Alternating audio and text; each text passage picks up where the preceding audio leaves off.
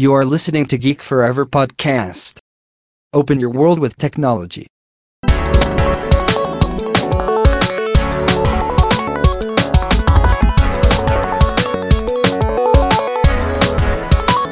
This is Geek Story.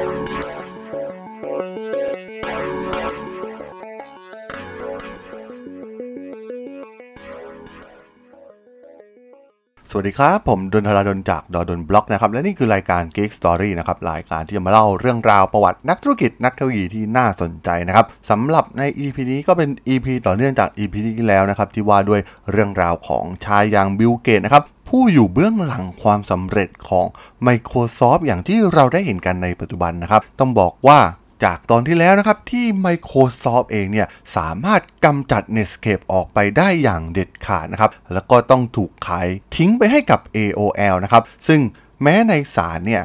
Microsoft เนี่ยจะเป็นฝ่ายผิดนะครับ Microsoft ได้ยินยอมจ่ายค่าปรับเพียงร้อยกว่าล้านเหรียญเท่านั้นนะครับ แต่ในสงครามครั้งนี้ Microsoft เป็นผู้ชนะอย่างเด็ดขาดนั่นเอง แต่ต้องบอกว่าในขณะที่ Microsoft เองเนี่ยสามารถเอาชนะศึกทางด้านเทคโนโลยีมาได้ทุกครั้งนะครับ ไม่ว่าจะเป็นศึกใหญ่กับ IBM หรือจะเป็นการบดขยี้เด็กน้อยอย่าง Netscape นะครับ ให้ตายออกไปจากตลาดเว็บเบราว์เซอร์ได้สำเร็จ และถึงเวลานั้นมันก็ได้เข้าสู่ยุคของอินเทอร์เน็ตแบบเต็มตัว เพราะเกิดเว็บไซต์ใหม่ๆ ขึ้นเป็นดอกเห็ด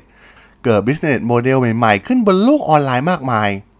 ซึ่งในเวลาเดียวกันนั่นเองนะครับ ที่ลาร์รีเพจแล้วก็เซอร์เกย์ บรินเนี่ยสองหนุ่มนักศึกษาปริญญาเอกจากมหาวิทยาลัยสแตนฟอร์ดเนี่ยได้เริ่มทำการสร้าง index หรือดัชนีให้กับเหล่าเว็บไซต์ทั้งหลายทั่วโลก ซึ่งแม้วิธีเริ่มต้นในสิ่งที่ทั้งคู่ทำนั้น มันจะไม่ได้เป็นเรื่องใหม่เลยในขณะนั้น มีหลายบริษัทก็ทำอยู่เช่นกัน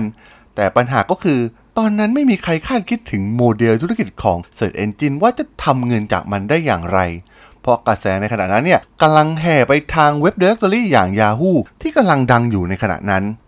เนื่องจากเว็บเพจเนี่ยได้เริ่มเกิดขึ้นเป็นดอกเห็ดจึงทำให้ Yahoo ได้เริ่มสร้าง Directory สำหรับเหล่าเว็บไซต์หน้าใหม่เหล่านี้ โดยการใช้การคัดเลือกจากบรรณาธิการที่เป็นมนุษย์ และแน่นอนว่าพอจำนวนเว็บไซต์ยิ่งมากขึ้น มันก็เริ่มที่จะลำบากขึ้นเรื่อยๆ ในการคัดเลือกเหล่านี้นั่นเอง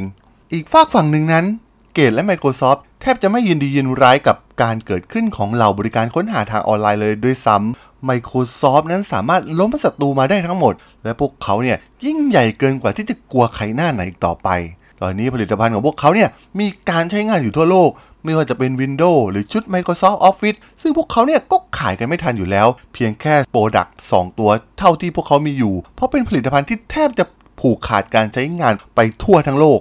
และมันไม่ใช่เรื่องน่าแปลกใจว่า Microsoft เนี่ย แทบจะไม่แยแสกับกระแสออนไลน์บ้าเห่อของเหล่าบริษัทหน้าใหม่ในขณะนั้น เพราะมันมีจำนวนผู้ใช้งานเพียงน้อยนิด และยังไม่มีใครคิดว่าจะทำเงินจากมันได้อย่างไรเลยด้วยซ้แต่ด้วยความเป็นยักษ์ใหญ่ จึงได้ทำการกระจายความเสี่ยงไว้โดยในปี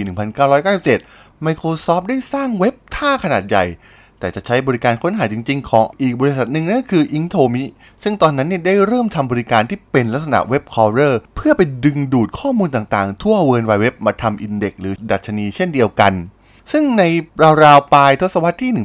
1990 แม้จะมี search engine มากมาย เช่น Yahoo, AltaVista, Lycos, Excite, AOL หรือ Infoseek แต่ดูเหมือนว่าเหล่า search engine เหล่านี้นั้น ไม่มีตัวไหนเลยที่ทำให้เหล่าผู้บริโภคถูกใจ และแก้ปัญหาสำคัญของเหล่า user เมื่อมาค้นหาสิ่งต่างๆบนเว็บไซต์ออนไลน์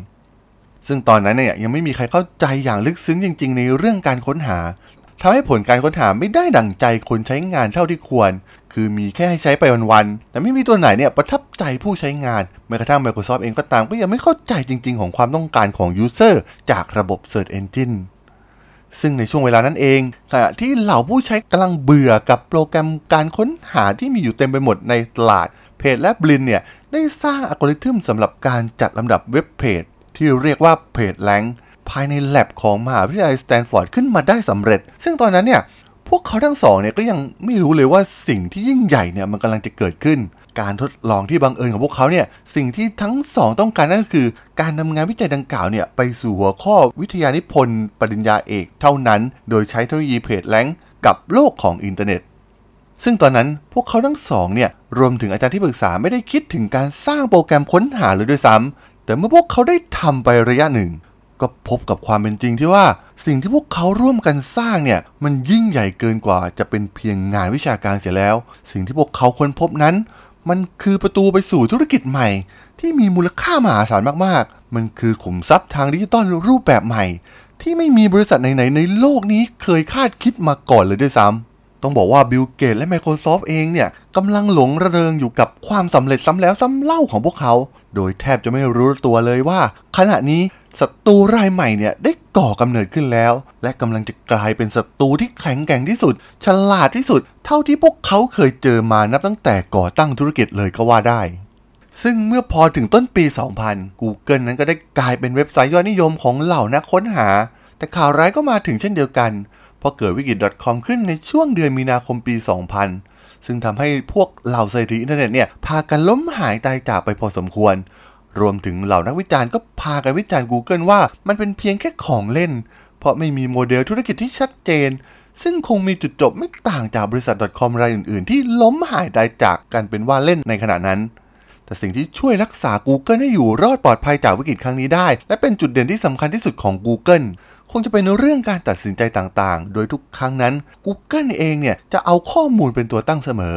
ทั้งเรื่องการตลาด ผลิตภัณฑ์ หรือแม้กระทั่งเรื่องเทคนิคต่างๆ ภายใน Google เพราะหากไม่มีข้อมูลที่ได้มาสนับสนุนการตัดสินใจได้ดีพอเนี่ยคนที่เสนอเนี่ยอาจจะถูกตอกกลับหน้าหงายโดย 2 ผู้ก่อตั้งไปเลยก็ได้ ซึ่งในขณะที่ Google เติบโตอย่างเงียบๆนั้น ในเวลาเดียวกันในตลาดบนอินเทอร์เน็ต Microsoft เนี่ยได้ทำการโฟกัสไปที่ผลิตภัณฑ์ web portal อย่าง MSN เพราะดูจะเข้าท่ากว่าโปรแกรมค้นหาอย่างเห็นได้ชัด และ Microsoft เองเนี่ยก็ยังปั้นให้ MSN เนี่ยกลายเป็นเว็บท่าที่ยอดนิยมที่สุดในโลกได้อย่างรวดเร็วอีกด้วย ซึ่งในปี 2000 เนี่ยมีคนเข้ามาใช้งาน MSN กว่า 200 ล้านคน โดยที่ Microsoft เนี่ยแทบจะไม่ได้สนใจโปรแกรมค้นหาใด ๆ เลยด้วยซ้ำ เพราะพวกเขาเนี่ยกำลังก้าวไปสู่จุดสูงสุดของการเป็นเว็บพอร์ทัลที่ทุกคนทั่วโลกเนี่ยต้องเข้าใช้งานนั่นเอง แต่จุดเปลี่ยนครั้งสำคัญที่สุดของ Google ก็คือ การสร้างสิ่งที่เรียกว่า AdWords ซึ่งได้กลายเป็นที่นิยมอย่างรวดเร็วในหมู่ผู้โฆษณา โดยทำให้โปรแกรมค้นหาของ Google นั้น สามารถทำตลาดแทบจะตลอด 24 ชั่วโมงในทุกๆวัน โดยในทุกๆวันเนี่ยมันมีคำหรือวลีนับล้านที่ผู้คนกำลังค้นหา ซึ่งล้วนแล้วแต่เป็นสินค้าและบริการแทบจะทั้งสิ้น ตัวอย่างชื่อสินค้าประจำวันก็เช่น Pet Food ซึ่งอาจจะมีราคาประมูลที่ถูกกว่าคำอย่าง Investment Advice ซึ่งเป็นนกลไกของตลาดในเรื่องราคาที่ผู้ลงโฆษณาเนี่ยยินดีที่จะจ่ายเพื่อให้โฆษณาของตนเนี่ยได้ปรากฏเมื่อมีคนค้นหาคำนั้นๆ บน Google นั่นเอง มันทำให้ Google เนี่ยได้เงินทุกครั้งที่ผู้ใช้คอมพิวเตอร์เนี่ยคลิกบนโฆษณาที่มันแสดงขึ้นบนผลการค้นหา และมันถูกทำงานแบบอัตโนมัติ โดยระบบประมูลออนไลน์ ซึ่งมันทำให้ Google เนี่ยมั่นใจได้ว่าจะได้รับราคาที่ดีที่สุดอยู่เสมอ และสร้างกระแสเงินสดปริมาณมหาศาลให้กับ Google มากขึ้นเรื่อยๆ และที่สำคัญ Google เองเนี่ยก็ยังได้มือดีอย่างเอลิกชมิดเข้ามาเป็น CEO โดยชมิดเองเนี่ยได้เข้ามาเพิ่มมิติของ Google ให้ขยายขอบเขตขึ้น ซึ่งจากประสบการณ์บริษัทเก่าที่เขาเคยทำงานด้วยไม่ว่าจะเป็นที่ Novell และ Sun Microsystem เขาล้วนมีประสบการณ์ที่ดีในการสู้กับยักษ์ใหญ่อย่าง Microsoft ในสงครามกฎหมายในรอบทศวรรษที่ผ่านมาโดยชมิดเองนั้นมักเตือนบรินและเพจอยู่เสมอว่า อย่าไปท้าทายยักษ์ใหญ่อย่าง Microsoft เหมือนที่ Netscape ทำพยายามทำงานแอบอยู่ในมุมมืด และอย่าพยายามวาดภาพว่า Google นั้นเป็นบริษัทเทคโนโลยีที่จะมาแข่งกับ Microsoft ซึ่งไม่จำเป็นต้องประกาศให้คนรับรู้ ยุทธศาสตร์ที่สำคัญที่สุดของ Google ก็คือกันตัวเองให้ห่างออกจาก Microsoft ให้นานที่สุดเท่าที่จะนานได้ ซึ่งมันเปรียบเสมือนหลุมพรางที่กันไม่ให้ Microsoft เนี่ยรู้ความเคลื่อนไหวของ Google ในโลกอินเทอร์เน็ตนั่นเอง และในที่สุด ฐานะทางการเงินของ Google ก็เติบโตขึ้นจนฉุดไม่อยู่ ในปี 2002 นั้น Google สร้างรายได้ถึง 440 ล้านเหรียญ และสามารถทำกำไรได้ถึงกว่า 100 ล้านเหรียญ ซึ่งกำไรทั้งหมดเนี่ยมันมาจากการที่ผู้ใช้เนี่ยคลิกข้อความโฆษณาที่วางอยู่ทางขวาในหน้ารายงานผลการค้นหาบน google.com นั่นเอง การเป็นผู้ริเริ่มทำเป็นคนแรก และการเติบโตอย่างรวดเร็วที่สุดในประวัติศาสตร์ของบริษัทอเมริกาของ Google มันได้ย้ายเม็ดเงินโฆษณาที่เดิมต้องจ่ายให้สื่อเก่าๆ อย่างทีวี วิทยุ หนังสือพิมพ์และนิตยสารเนี่ยมายังอินเทอร์เน็ตแทน และตอนนี้บริษัทซึ่งตั้งเป้าหมายแรกเพียงแค่ต้องการเป็นผู้สนองการค้นหาข้อมูลเพียงอย่างเดียวของ Google ได้ก้าวขึ้นมาท้าทายอำนาจของบริษัทยักษ์ใหญ่ในโลกอินเทอร์เน็ต ผ่านการโฆษณาทางอินเทอร์เน็ตได้สำเร็จแล้วนั่นเอง และเมื่อทาง Microsoft เนี่ยเริ่มรู้ตัว เกตส์ก็ได้สั่งให้ทีมงานเนี่ยเข้ามาลุยในธุรกิจ Search Engine แบบทันที แต่แน่นอนว่ามันเป็นงานที่หนักหน่วงมากๆสำหรับยักษ์ใหญ่อย่าง Microsoft ที่ต้องการเข้ามาในตลาดการค้นหา ซึ่ง Google เนี่ยได้นำหน้าไปไกลแล้วนั่นเอง เพราะตอนนี้เนี่ยมันไม่ใช่แค่เรื่องความสามารถทางวิศวกรรมคอมพิวเตอร์เท่านั้น แต่มันเป็นเรื่องของความเข้าใจต่อผู้ใช้งาน ว่าพวกเขาต้องการอะไร และ Search Engine เองเนี่ย ต้องให้สิ่งที่ดีที่สุดกับพวกเขาได้ ซึ่ง Google นั้นได้นำไปแบบไม่เห็นฝุ่นเป็นที่เรียบร้อยแล้ว Microsoft นั้นสามารถเอาชนะ Netscape ได้แบบไม่ยากนัก เพราะมีการเขียนซอฟต์แวร์มาอย่างดี และติดตั้งเป็นค่าเริ่มต้นมาพร้อมกับ Windows ส่วน Google เองนั้นเป็นบริการที่ให้ฟรีอยู่แล้ว จึงไม่มีทางที่ Microsoft เนี่ยจะมาตัดราคาเหมือน Netscape ได้เหมือนกลยุทธ์เก่าๆ ซึ่งมันมีเพียงทางเลือกเดียวที่จะสามารถล้ม Google ได้ นั่นก็คือการสร้าง Search Engine ที่ดีกว่า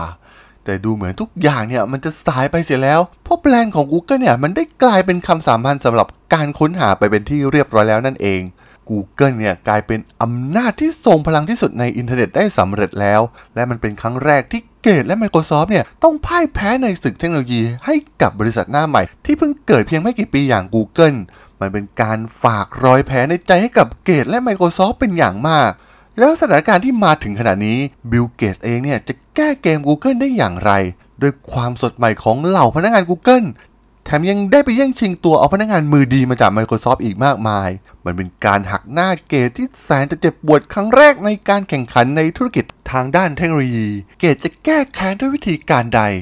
โปรดอย่าพลาดติดตามกันต่อในตอนหน้านะครับผม สำหรับเรื่องราวของบิลเกตและ Microsoft ใน EP นี้เนี่ย ผมว่าต้องขอจบไว้เพียงเท่านี้ก่อนนะครับสำหรับเพื่อนๆที่สนใจเรื่องราวประวัตินักเทคโนโลยีนักธุรกิจที่น่าสนใจนะครับ โดยเฉพาะในแวดวงเทคโนโลยีเนี่ย ก็สามารถติดตามกันได้นะครับ ทางช่อง Game Follower Podcast ตอนนี้ก็มีอยู่ในแพลตฟอร์มหลักๆ ทั้ง Podbean Apple Podcast Google Podcast Spotify YouTube แล้วก็จะมีการอัปโหลดลงแพลตฟอร์ม Blockdit ในทุกๆ ตอนอยู่แล้วด้วยนะครับ ถ้าอย่างไรก็ฝากกด Follow ฝากกด Subscribe กันด้วยนะครับ และยังมีอีกช่องทางหนึ่งเพิ่มเติมนั่นก็คือในส่วนของ Line add ที่ t h a l a d o n